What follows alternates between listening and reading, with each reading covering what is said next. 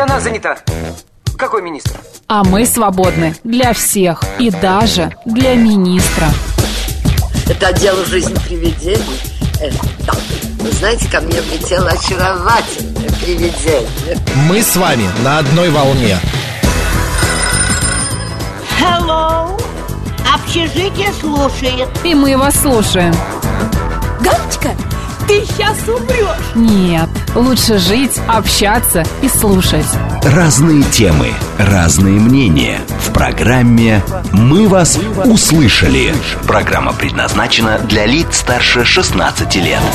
11 часов и 6 минут в Москве. Всем доброго дня. Это программа «Мы вас услышали». В студии Михаил Алимов. И Марина Александрова. В ближайшие 3 часа будем вас развлекать, обсуждать интересные темы вместе с вами. Напомним наши координаты. СМС-портал +7 925 88 88 94 8.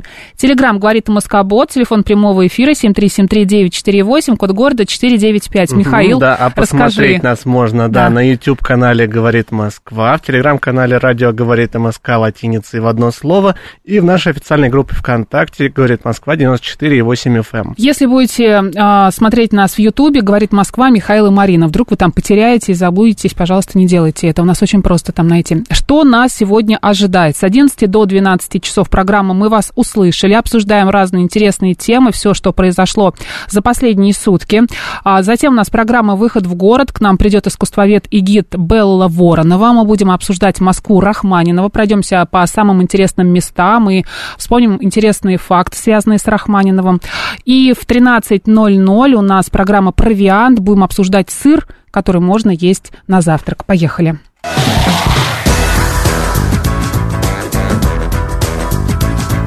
Мы вас услышали. Михаил, к тебе пришла слава, потому что Сергей спрашивает, это Михаил озвучивает 5-минутную программу «Провиант»? Да, это я озвучиваю вместе с моей прекрасной соведущей Дарьей, которая у нас тоже сегодня в редакции присутствует, но не звучит сегодня, к сожалению. Тебя уже узнают, видишь, да, скоро на улице будут автографы просить.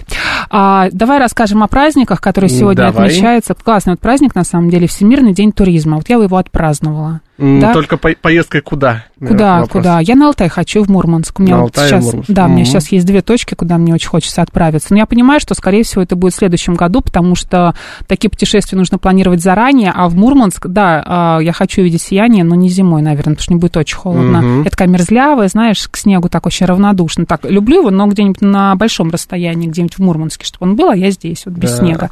Поэтому я бы туда, конечно, наверное, летом бы отправилась. А на Алтай вот можно весной. Мне кажется, там так красиво. Красиво, так спокойно. Не был ни там, ни там? Я не был ни в Алтае, ни в Мурманске. У меня друзья ездили вот в начале этого года, по-моему. Им очень понравилось, да, несмотря на то, что был лютый дубак там.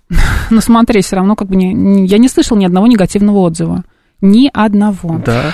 Друзья, дальше, значит, у нас сегодня день воспитателей всех дошкольных работников России. Ты ходил на продленку? Я нет, я даже не ходил практически в детский садик, потому что я был очень болезненным таким ребенком в детстве и постоянно при контакте там с другими детьми, да, я там, допустим, день хожу, месяц болею, день хожу, месяц болею. Бедные вот, твои родители. Да, поэтому с мамой сидели дома, обучались на дому. Вот так вот, может, у меня какое-то другое детство было, чем у многих, но мне жаловаться не на что. Понятно. Ну, я ходила в сад, все прекрасно было. Ну, может быть, я тоже болела, но я вот помню, знаешь, вот с того времени, как мне нужно было рано вставать. Вот мне кажется, вот с того возраста у меня травма, лет с 3-4, да, когда нужно было там в 7 утра, я не помню во сколько. Помню, что на улице ночь, а тебе говорят, вставай. Ты не понимаешь, зачем ты в этом мире, понимаешь? Давай, учиться пора уже. Учиться, там, в сад идти, играть. Вот это, зачем это все? Давай я останусь дома, у меня есть дела. Мне как бы зачем мне куда-то идти? Не понимала никогда. Так, сегодня у нас еще праздник воздвижения креста Господь. Сегодня еще у нас... Что у нас еще сегодня? Подожди, так много всего на самом деле. Да, у меня прям глаза разбегаются. Посмотрим, что еще есть.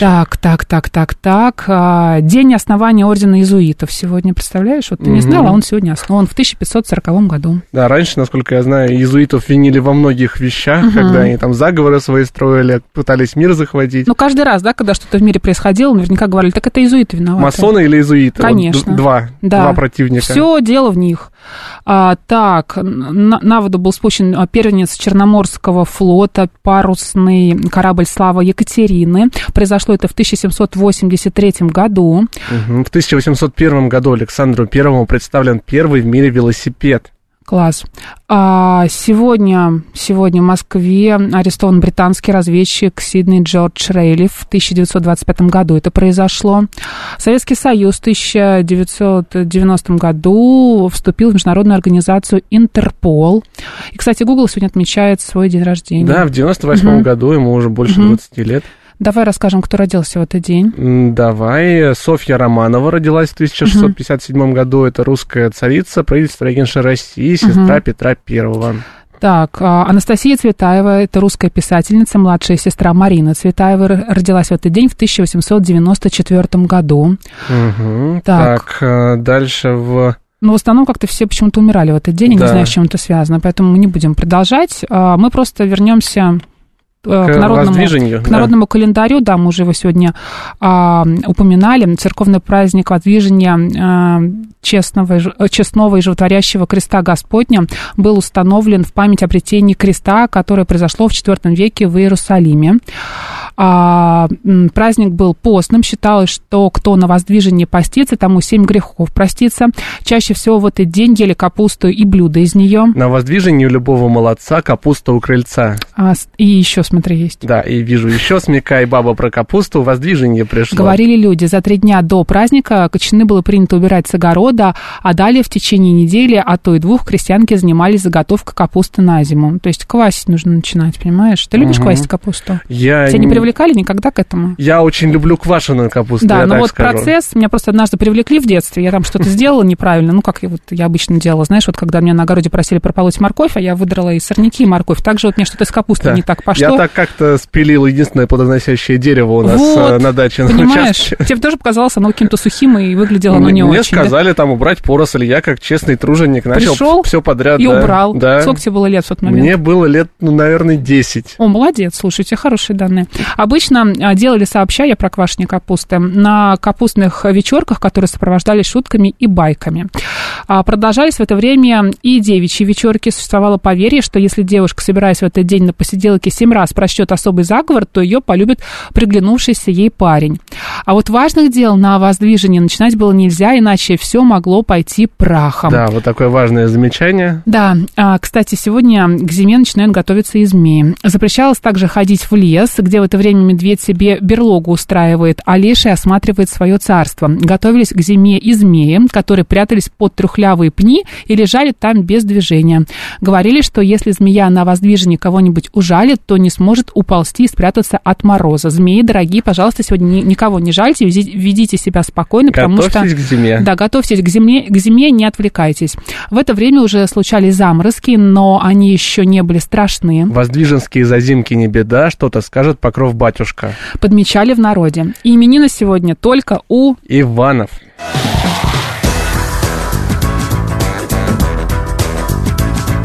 Мы вас услышали. Так, мы продолжаем.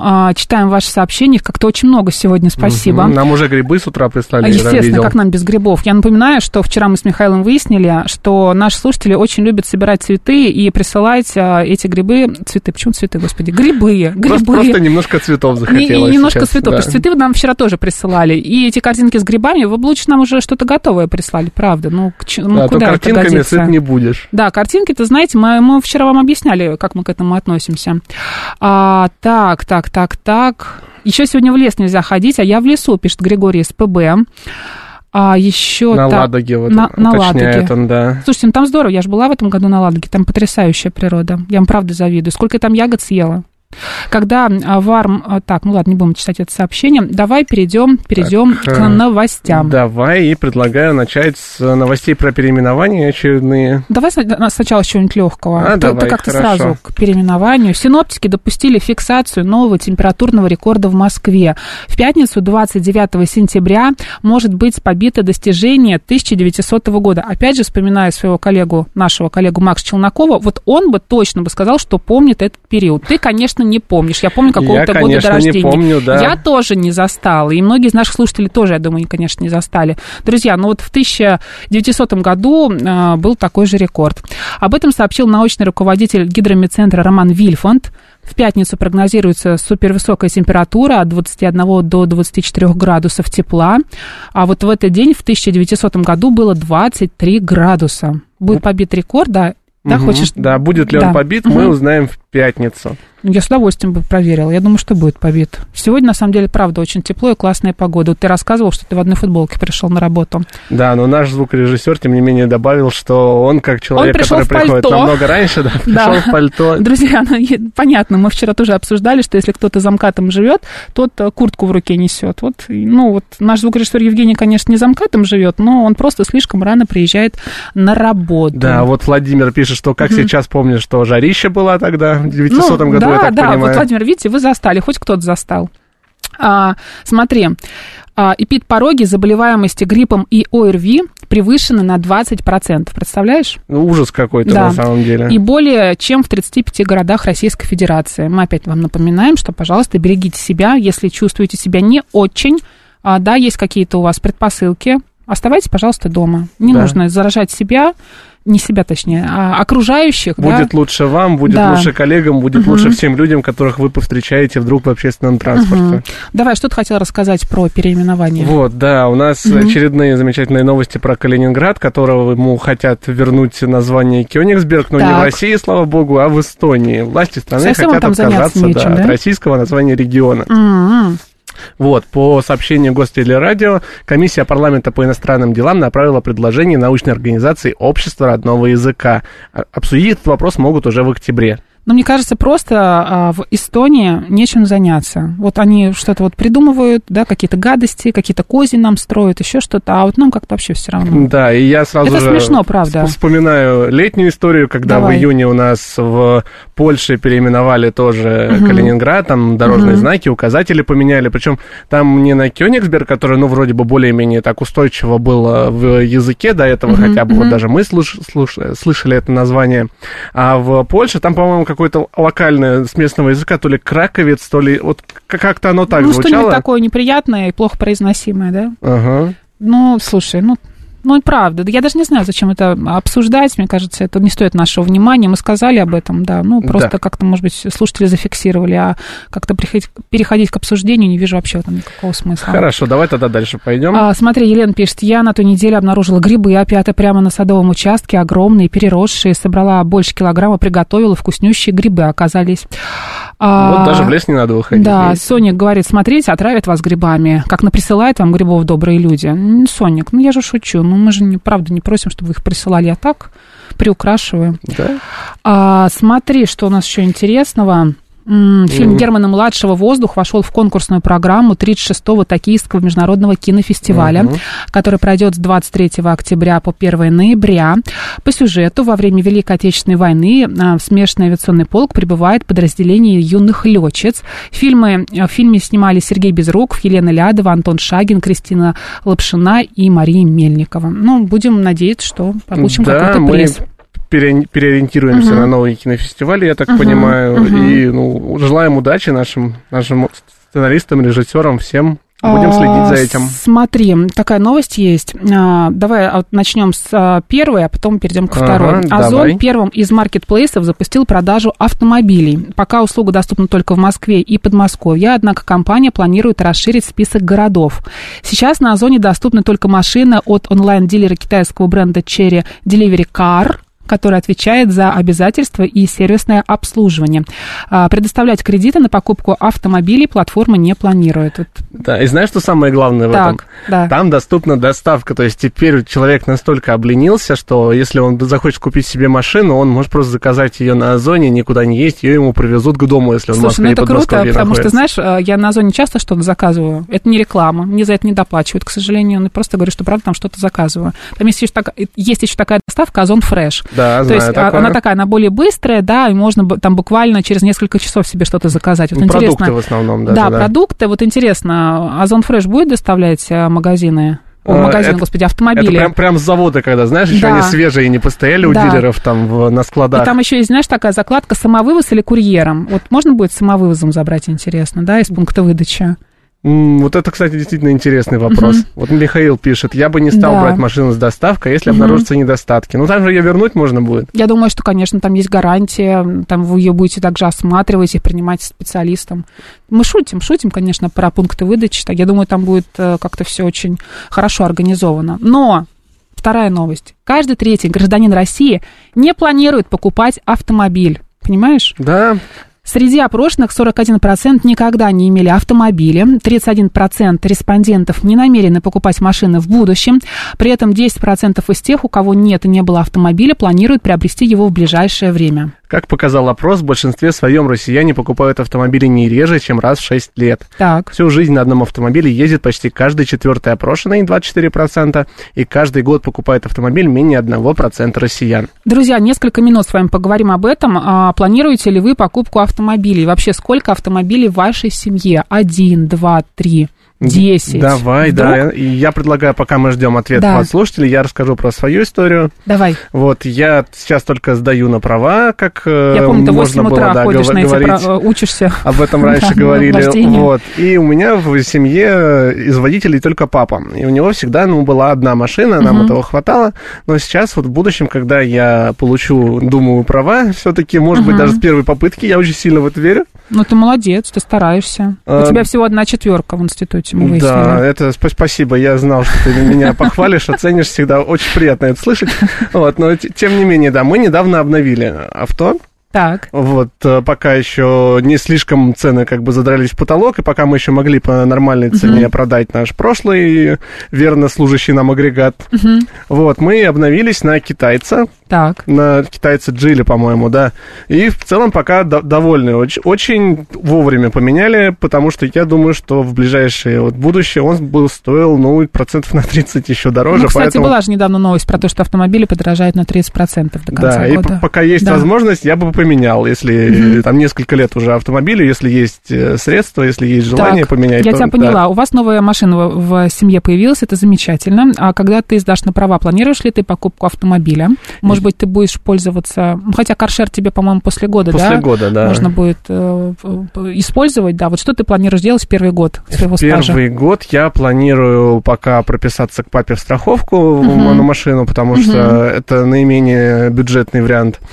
Вот, точнее, наиболее бюджетный, да, правильнее будет сказать. А дальше, конечно, буду копить денег уже на свой автомобиль и думаю для начала что-нибудь бэушное купить себе, так как начинающий водитель, и чтобы потом не жалеть, не страдать о том, что я что-то делал. Девятка, да? Вишневая девятка, это прекрасно. Да, я тоже так считаю. Михаил нам пишет: в нашей семье 1 автомобиль, 4-й по счету, меняем в среднем раз в 10 лет, в нынешних реалиях на 4-й лет 20 будем кататься. А Дэн раздает свои вредные советы и подсказывает, что права с первой попытки в СПБ 40 тысяч рублей стоят. Да, мне тоже знакомые советовали, что там где можно взять, где можно не взять, но я предпочитаю сдавать самостоятельно, потому что это все-таки навыки, которые необходимы. Ты молодец, ты очень целеустремленный. Вот будь как Михаил. Тимур нам пишет: добрый день, 2 автомобиля. Григорий СПБ пишет: я продал все автомобили на такси или пешком, сын получил права, я предложил ему купить машину, он отказался, каршеринга ему достаточно. 7373948. Алло, здравствуйте. Здравствуйте, как вас зовут? Нет, у нас не получилось. Давай еще раз попробуем. Просто очень сложно сейчас вот мне нажимать на кнопки, еще что-то говорить. Так, давай послушаем. Может быть, кто-то нам все-таки ответит. Алло, здравствуйте. Алло, здравствуйте. Дочке отдал свою старую машину. Машине сейчас примерно 6 лет. Дочке 21 год исполнился. И вот ОСАГО вот буквально неделю назад оформляли 20 тысяч. Так что тоже эти расходы надо учитывать для молодых водителей, заградителей, условно говоря, пошлины по ОСАГО. А по поводу вашей новости, если позволите, вот Почта России большая финансовая дыра, почему бы ей действительно не продавать от наших автомобильных заводов машины и доставлять, а то они еще там с дилерами ругаются за завышение, а так было бы дешевле. Ну, может быть, они будут просто очень долго идти, поэтому никто не захочет покупать автомобили Почты России. Да, ну или там отдельно нужно людей на заводе, да. Соответственно, штаты расширять. Я так понимаю, одна из проблем Почты России, что хлебные места больших городов заняли конкуренты, а им осталась глубинка. Ну, пусть это самое перенимает лучший опыт. Спасибо. Спасибо вам за совет. Может быть, кто-то из Почты России нас сейчас слушает, да, и как-то запатентует это изобретение. 7373948. Алло, здравствуйте. Алло, добрый день. Здравствуйте. Хорошего дня такого солнечного. Спасибо вам. Смотрите, когда я слышу вот эти новости про 30%, и тут все... Извините, пожалуйста. И тут все очень быстро начинают. 30% надо покупать быстро. Вот, китайцы, иначе пока не подорожают. Ну, так КБУшка дорожает. Поэтому, вы знаете, вот у меня машинку сейчас, если я свою мог продать где-то, за 6, она бы у меня ушла, вот, так быстро, да, то вот уже прям сейчас и за 6,5 она у меня тут же улетит. То есть, да. А так, это все одно к одному. Поэтому я вот не парюсь по поводу. А вы думаете, она покроет разницу нового и вот бэушного? Покрывает 100%. Никогда еще кукурузеры не были дешевые, и все нормально. А так вот в семье две машины. Одна большой чемодан, вот мой, там, это для поездок и куда-то либо. Как вы ласково к ней, чемодан. Как вы ласково к ней, чемодан. Большой бездушный чемодан, потому что это... Как бездушный? Вы что, имени даже у него нет? У нее? Нет, это большой бездушный чемодан. Это такой автомобиль, да. А вот у жены у жены нормальная такая легковая, хорошая. У нее там имя, скорее всего, есть, это неважно. Конечно. Еще когда строились дом себе, детям, еще... Купил фургончик, и он так вот у меня стоит, в общем-то, как-то иногда даже и нужен, кто-то берет по участкам, в поселке, там что-нибудь привезет. Поэтому, по сути, две. Одна такая вот она. В зависимости от цели, использования. Да, а так что, и вот обязательно одна большая для семьи на дальняк куда-нибудь, а одна здесь по Москве, жив-жив, куда-нибудь доехал, по-быстренькому еще никаких проблем. Спасибо. Поэтому не надо паниковать. Не будем. Ваша подорожает. Спасибо, спасибо большое. Нам Финис пишет, если ты живешь в Москве, никуда за город не выезжаешь, то, в принципе, автомобиль свой не нужен. Другое дело, если за городом, там без автомобиля, в принципе, невозможно. Транспорт развит ужасно. Так, Михаил пишет, авто от Почты России, битые с просрочкой в 3 года. Ну ладно, так уж вам на Почту России, я не думаю, что так все печально будет. Добрый день, пишет Пиу, я автомобиль арендую, за час отбиваю аренду, потом использую для основной работы, так дешевле. Юрий СПБ пишет, что права за 40 тысяч рублей, что-то многовато, да. Я 3 раза сдавал на разные категории, последний раз в 2019 году.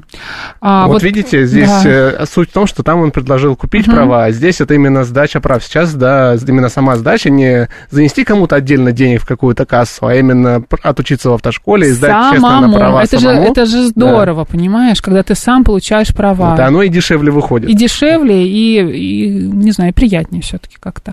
А вот нам привет из Италии передают от Игоря Владимировича. Я обычно заказываю автомобили по заказу с завода, но без дилера не обойдешься. Так именно они на своем сервисе сделают предпродажную подготовку. Грубо говоря, расконсервируют после транспортировки. А вот тебя, Владимир Александрович, спрашивает, бюджетный, потому что папа будет платить? Нет, я буду платить. Какой ты молодец, слушай, у тебя есть какие-то минусы вообще? У меня, есть минусы, я очень злой с утра бываю, когда просыпаюсь, а так все хорошо. Слушай, но ходить и учиться на права в 8 утра, знаешь, тоже нужно уметь. Вот как раз энергию сбрасываю. Да, Николай нам пишет, на протяжении 40 лет постоянно был с автомобилем, год назад продал его и счастлив, проезд у меня бесплатный на общественном транспорте, а с автомобилем одни проблемы. Хотите жить без проблем?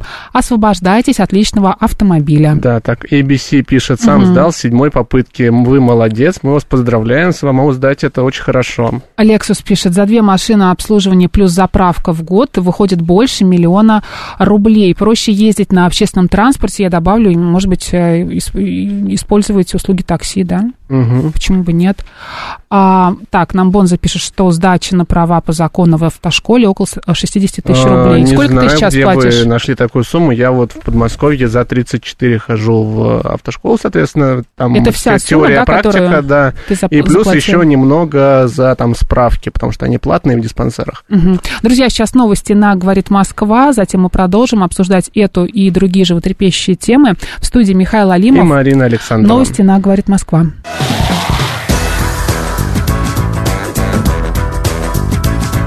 Мы вас услышали. 11:35 в Москве. Всем доброго дня. Программа «Мы вас услышали». В студии Михаил Алимов. И Марина Александрова. Мы обсуждаем различные животрепещущие темы. Спрашиваем, сколько у вас в семье автомобилей. Может быть, не одного, а может быть, 10. Расскажите. Может быть, вы продаете свои автомобили, потому что понимаете, что общественный транспорт – это удобно, да? Да, и тут у нас тема еще плавно сдвинулась в сторону сдачи на права. Вот у нас тут слушатели активно участвуют в диалоге. Например, Елена пишет, что никто не сдает на права с первого раза. Не стройте розовых мечт. Елена, ну не ставьте крест на Михаила, я вам так скажу. Да, и тем более я лично знаю людей, которые сдали на права с первого раза. Более того, я скажу, что это девушка, им просто считаю, что им традиционно сложнее как бы дается вождение, не знаю, правда это или нет. Не всем, но в основном, да, наверное. Вот, и она, да, спокойно механику сдала с первого раза, сейчас ездит, гоняет на своей Хонде, вполне себе уверенно. ABC пишет, сам сдавал с 7-й попытки, у Григория из ПБ из минусов только зрение, сдача на права по закону в автошколе около 60, вот это мы читали, да ты сказал, что у тебя сколько стоит? 34 тысячи рублей. А сколько сейчас по времени учится? 3,5 месяца. Ой, это очень быстро. А я с первого раза в Туле сдал 12 лет назад, пишет Мартин Селин. Мартин, мы выезжаем в Тулу. Михаил, как тебе это предложение? Вполне себе, да, вариант, тем более это не так далеко. Друзья, я думаю, что... мы поменяем тему, потому что сегодня так много тем, и все их хочется обсудить, да? Давай перейдем к следующей. Да, давай. Смотри, пенсионерка чуть не отдала мошенникам 1 000 000 рублей, но чуткий курьер ее спас. Дело было в Москве. 88-летней женщине внушили, что ее дочери нужны деньги, чтобы не попасть под уголовное дело. Она стала их передавать через курьера, который сотрудничает с Яндекс.Доставкой. Курьер обеспокоился состоянием пенсионерки и на всякий случай отвез сумму в полицию. Сумку, точнее, сумму в полицию. Там Надежде Евгеньевне объяснили, что ее дочь в порядке. В общем, повезло женщине с курьером, и мы еще раз хотим вам сказать, если кто-то вам звонит и говорит о том, что вашим близким нужна помощь, срочно переведите куда-то деньги. А, или это звонки из банка, мне только сегодня якобы из Тинькова звонили. Да. Пожалуйста, не слушайте этих людей, не разговаривайте, не вступайте с ними ни в какой диалог, никаких денег никому не переводите. Так, смотри, Бентли представила новый трехколесный велосипед для детей до 5 лет, которые хотят передвигаться стильно. Понимаешь? Да. Мне интересно, сколько он стоит. А давай я расскажу. Давай. Сначала немножко про его комплектацию. Давай. Велик копирует стиль авто Continental GT Mulliner. Тот же дизайн дисков и даже кожаные сиденья. Угу. Кроме того, новинка оборудована педалями с противоскользящим покрытием, съемным солнцезащитным козырьком, корзиной для хранения детских вещей, а также ремнями безопасности. И стоимость девайса около 71 тысячи рублей. Я вообще-то думала, что это будет дороже. Ну, знаешь, для детского велосипеда, мне кажется, это вполне вменяемая сумма, несмотря на то, что это все-таки Бентли. Да. Всего 71 тысяча рублей, да? Да. А, смотри, еще какая новость. Осень вызывает хандру у 49% граждан России.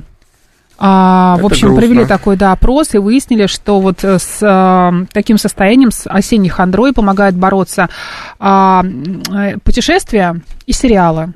То есть это ты или куда-то едешь, или ты сидишь дома. Или ты едешь и смотришь. Такие полярные мнения, да. Ну, сложились. Где-нибудь в какой-нибудь ласточке, знаешь, если куда-нибудь недалеко. Либо если летишь, тоже смотришь сериалы, почему бы и нет. Друзья, несмотря на то, что у нас сейчас такая прекрасная осень, шикарный сентябрь, солнце, нет дождей, листья золотые, хочется просто гулять, да, и не сдерживать себя в этом. Испытываете ли вы осеннюю хандру? Подкралась ли она незаметно как-то к вам? И сидит такая, здравствуй, ты понимаешь, что скоро ноябрь. А, да, конечно, там Новый год, но потом придет февраль, а потом будет март, но это ни о чем не говорит, это еще совсем не весна.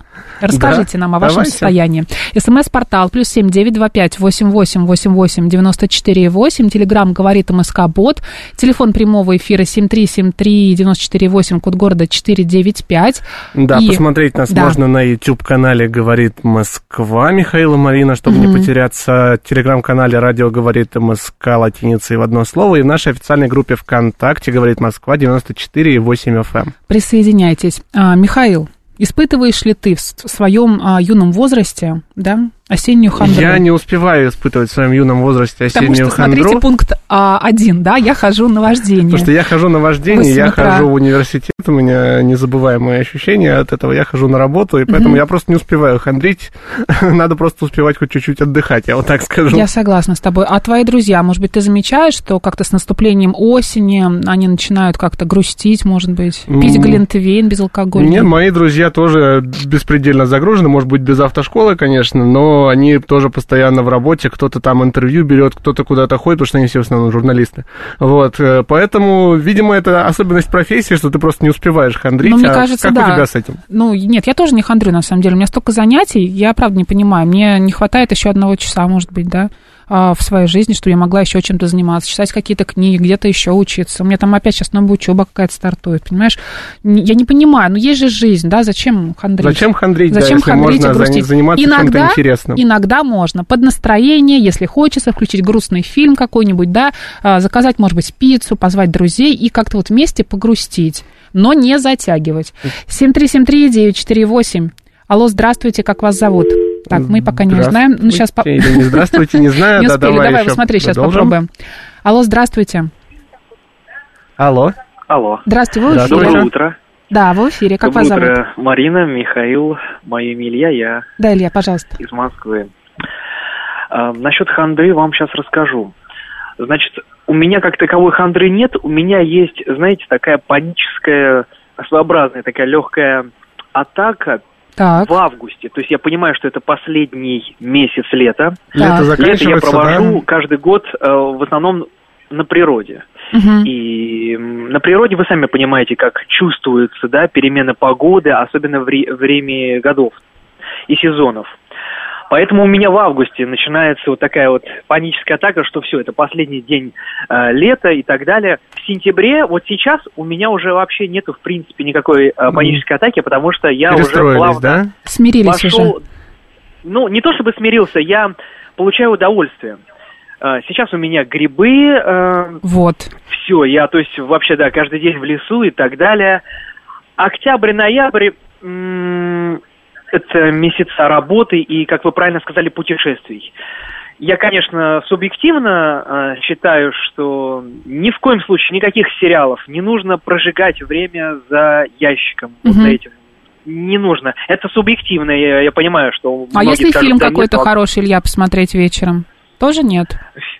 Нет, почему бы нет? Конечно, да. Но вот чтобы сидеть, смотреть сериалы по 3-4 часа... Даже, может быть, не каждый день, но через день, через два. Нет, я считаю, что... Кто-то может и по 7, по 8 смотреть, осенью особенно. Если как-то затягивает их, да. Да, если... Возможно, да. Угу. Это, опять же, субъективно по желанию. Угу. По возможности путешествовать, я думаю, вы сами это любите и меня поддержите в этом. Ну, сама мысль, да, о том, что вы куда-то скоро отправитесь, она, конечно, вас как-то стимулирует, поддерживает и повышает настроение. Ну, конечно, неважно, какое путешествие, неважно, куда, как, ну, когда движение – это жизнь. Да, поэтому... хотя бы на выходные куда-нибудь выбраться. Да. Обязательно, да. Люди, которые, как я считаю, живут в городе, работают в городе, то, конечно, выходные по возможности, при хорошей погоде, за город, в лес или куда-нибудь еще. Какой у вас любимый лес? Что? Лес какой у вас любимый? Вот куда вы можете посоветовать отправиться нашим слушателям, которые слегка загрустили сейчас? Смотрите как, я сам из Москвы, но лето живу в Ленинградской области, поэтому я люблю сосновые боры. Понимаю вас. И мест полно. Вы сами, вы рассказывали в Ленинградской области, да, вот на Ладоге. Да. Там вообще просто чудные леса, да. Чистейшие. Да. В Москве, вот по Московской области, хотя я там родился, господи, я, честно говоря, не могу посоветовать. Ну, наверное... Какое-нибудь солнечногорское направление, вот туда, я думаю, людям. Если кто любит лес, кто любит поля, там, я не знаю, кто что любит, реки. Спасибо вам, Илья. Можно посмотреть карту, посмотреть примерно, куда хочется, и поехать. Спасибо, Илья. Ну, вот в ближайшем Подмосковье есть еще Комитетский лес, куда тоже можно пойти погулять. Не слышала об этом. Это где? Это вот как раз-таки на моем королевском направлении. Там весело, прикольно, интересно. Есть нацпарк Лосиный остров, там не везде можно гулять. Да. Но, опять же, там тоже очень красиво и интересно. Белочки попадаются иногда. О, это вообще... И лоси выходят, я помню, да? Они из него, работают на объекте, скажем так. Выбегают на дорогу иногда и выбегают в города. Да. Здравствуйте, а как ваше ничего? Звенигород, в ту сторону нужно, пишет XMR. 08 говорит, там клещи, непонятно где, мы много мест сейчас о многих местах рассказали. Везде. Они везде, да. Григорий СПБ продолжает. Я уже целую корзину набрал грибов. Ну, мне кажется, у нас просто какой-то флешмоб, правда. Я понимаю, конечно, сегодня, не сегодня, а сейчас вот сезон сбора грибов, но, правда, друзья, вы как будто их с утра до ночи собираете каждый день. За хандрой стоят глубокие причины. К вам же приходят в студию психологи. Вы сами ходите к психологам? Звучит как вызов, конечно. Вообще, что такое хандра? меланхолия и депрессия. Есть какое-то определение, как ты думаешь? Я думаю, что обязательно есть. Я его сейчас даже вам расскажу. Давай. Это подавленное, бездеятельное эмоциональное состояние, характерными признаками которого являются дурное настроение, падение способности получать удовольствие от процесса жизни. То есть, простыми словами, что воля, что неволя, да, понимаешь? Все нам едино, да. Слава богу, про грибы было, а то я думала, что тему не раскроет, пишет Юрий СПБ. Вот нам Илья же тоже рассказал о том, что он ходит по грибы. Так, ABC рекомендует парк Кузьминки и Бирюлевский дендрарий. Вот я в Бирюлевском дендрарии не была, а в парке Кузьминки была. В усадьбе даже была. Так, да. Он обобенто заинтересовался происхождением самого слова «хандра». Казалось, вообще от греко-латинского «ипохондрия». Потрясающе, у нас очень умные. 7373948. Здравствуйте, как вас зовут? Алло. Да, здравствуйте. Вот вы сказали, что смотреть YouTube-канал Михаила Марина. А Макс куда делся? Он же вчера был в редакции на работе. Он в отпуске. Не переживайте. Да. Понятно. Самое главное, что по теме. Звучит как вызов, понимаешь? Вот. А куда мы его дели? А мы его спрятали. Он в надежном месте. Да, не переживайте. У меня начальница была с фамилией Хандрикова, пишет Григорий СПБ. 414 пишет о том, что интересные мужчины пошли, какие-то панические атаки у них. Сейчас темп жизни такой, что в Москве, что не в Москве. Не стоит, мне кажется, да, погрустить, к этому относиться как к какой-то слабости. Вы знаете, на самом деле это заболевания, да, которые нужно лечить. Поэтому давайте не будем к этому относиться как к чему-то такому легкому и какой-то минутной слабости. 7373948. Алло, здравствуйте, как вас зовут? Алло. Да, добрый день. Дмитрий. Да, Дмитрий. Здравствуйте. Вы знаете, я хочу вот что сказать. В принципе, никаких панических атак никогда не испытывал. А хандра? Вот хандра вообще, это мое второе кредо. Зачем это вам, Дмитрий? Вы знаете, я не люблю кипиш. Когда люди начинают какие-то вещи делать абсолютно, на самом деле, ненужные. Необдуманные какие-то поступки совершать? Просто движение ради движения, да, вот это? Да. Вот мне надо там что-то делать, куда-то там обязательно ходить. Я думаю, что есть, человек достаточно существо самодостаточное. И, у меня вот, например, там богатое воображение. Я могу сесть, почитать. Могу там просто, сесть на лавочку в парке везде, и сидеть просто вот смотреть на как шумит листва там на верхушке деревьев. То есть вы созерцаете, можно так сказать. Да. Вот. И в этом плане у меня вот знакомая была, она бурятка, у них, у них буддистская вера, и она мне, сказала, что вот нельзя, даже камень лежит, его нельзя трогать, потому что вот он там лежит, и, там она еще привела пример, там ручей, да, и вот ручей, течет, и вот лежит камень, и нельзя взять этот камень там и бросить там его или куда-то там перевести. Значит, оно так и должно быть, да? Да, вот. И еще вот у меня такой момент, я вот назад не люблю возвращаться, всегда вперед. Бывает, когда забываешь что-то, да, вот, и обязательно, нужно идти там, постоянно вперед, если что-то там как-то обратно не хожу, в общем, вот. Такой еще момент есть. Какой он интересный, Дмитрий. Да, вы в зеркало смотритесь, если вдруг что-то забыли. Если нужно вернуться обратно, да. Язык показываете? У меня просто у меня, в квартире везде зеркала, поэтому, не посмотреть нельзя, да? Да. Вот, поэтому я, считаю, что вот это вот, и еще вот, да, Марина и Михаил, не люблю очень, когда люди дают советы, потому непрошенные, что... Непрошенные, да? Да. Вообще совет – это дело плохое, потому что, опять-таки, нельзя вмешиваться от этого. И были раньше, если знаете, свахи. Вот, они вообще... сейчас есть, уж что. Их вообще, отлучали там от церкви, они были как в анафеме, предавались, потому что они влезали в судьбы.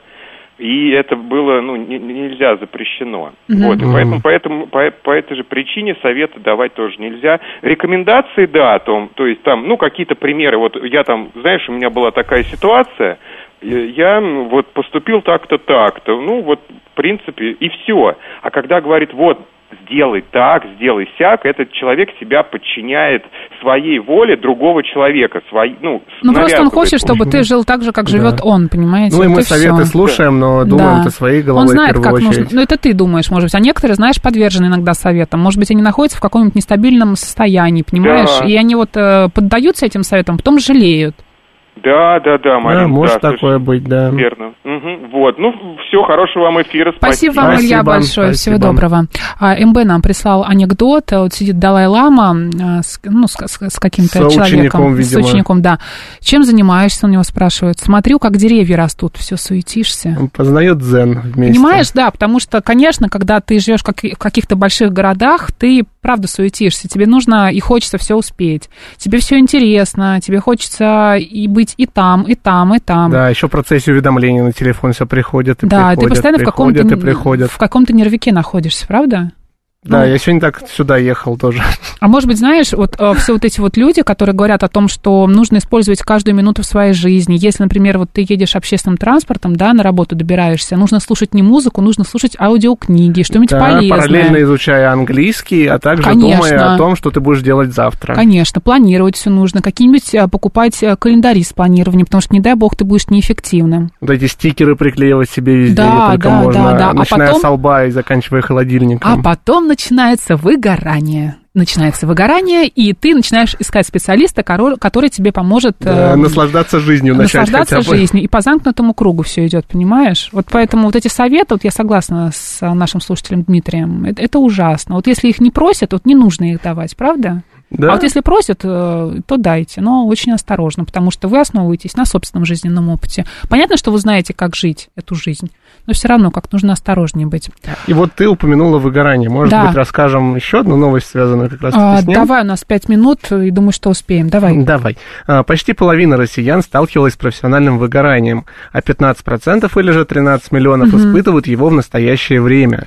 Чаще других с этим состоянием сталкиваются женщины, сотрудники госслужбы и работники сферы образования. А руководители среднего звена тоже с этим сталкиваются, а также квалифицированные специалисты.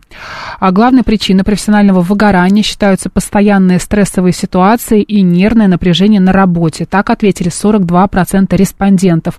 На втором месте среди приводящих к такому состоянию факторов неадекватная оценка результатов работы сотрудника, то есть заниженные оценки, отсутствие обратной связи, поддержки от руководства. Так ответил 31%. Друзья, у нас вот буквально 4 минуты, давайте с вами обсудим тему профессионального выгорания. Сталкивались ли вы с ним в последнее время? Когда вот вы приходите на работу, Почему еще? Да. Тут очень важный такой тоже момент. Это от того, что вы много работаете, или от того, что вашу работу не ценят, и она кажется вам бессмысленной. Вот два таких момента выделяют опрошенные. Может быть, вы столкнулись с профессиональным выгоранием, поняли, что больше вы этим заниматься не хотите, да, и будете теперь искать себе другую профессию. Пошли на какую-нибудь учебу, да, в 40 лет, и поняли, что, например, вы хотите, не знаю, не бухгалтером быть, да, там главным, а, не знаю, вышивать что-нибудь. Да, или в инженеры вообще пойти. Ну, в инженеры тоже сложно, наверное, мне кажется. Ну, хотя... Ну, и было бы желание, мне кажется. Вот я могу, если что, самолет собрать. Ты знаешь об этом? Да, нет? У тебя есть необходимые навыки, знания? У меня образование, вообще-то, техническое есть, в том числе, среди прочего гуманитарного всякого. Это сейчас хорошо, это сейчас нужно, полезно. Ну, я честно тебе скажу, я давно этим занималась, и это не мое.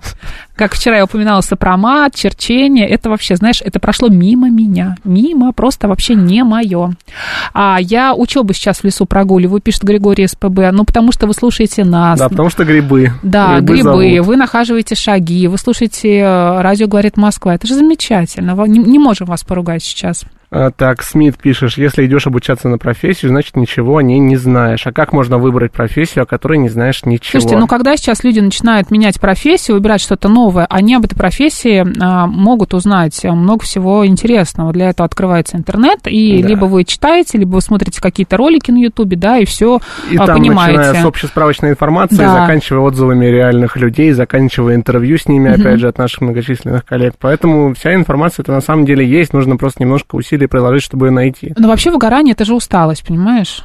И люди просто сильно иногда устают. Да. И не рассчитывают собственные силы, потому что большая нагрузка, да, семья, дети, ипотеки, нужно в отпуск съездить, и ты постоянно как белка в колесе крутишься. И это еще... постоянно еще вот над тобой так нависает, да, сверху. Да, еще и начальник постоянно тебя что-то требует, и тут ты опоздал, здесь ты что-то не сделал, тебя в чем-то обвинили, да, и вот постоянно какой-то невроз. Тут, конечно, у тебя выгорание может случиться.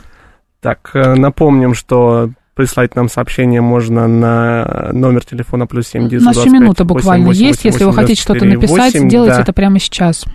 Потому что у нас время. Соник поджимает. Пишет, охранником работал вроде, не выгорел. А долго вы работали охранником? Работаете ли вы сейчас охранником, Соник, напишите.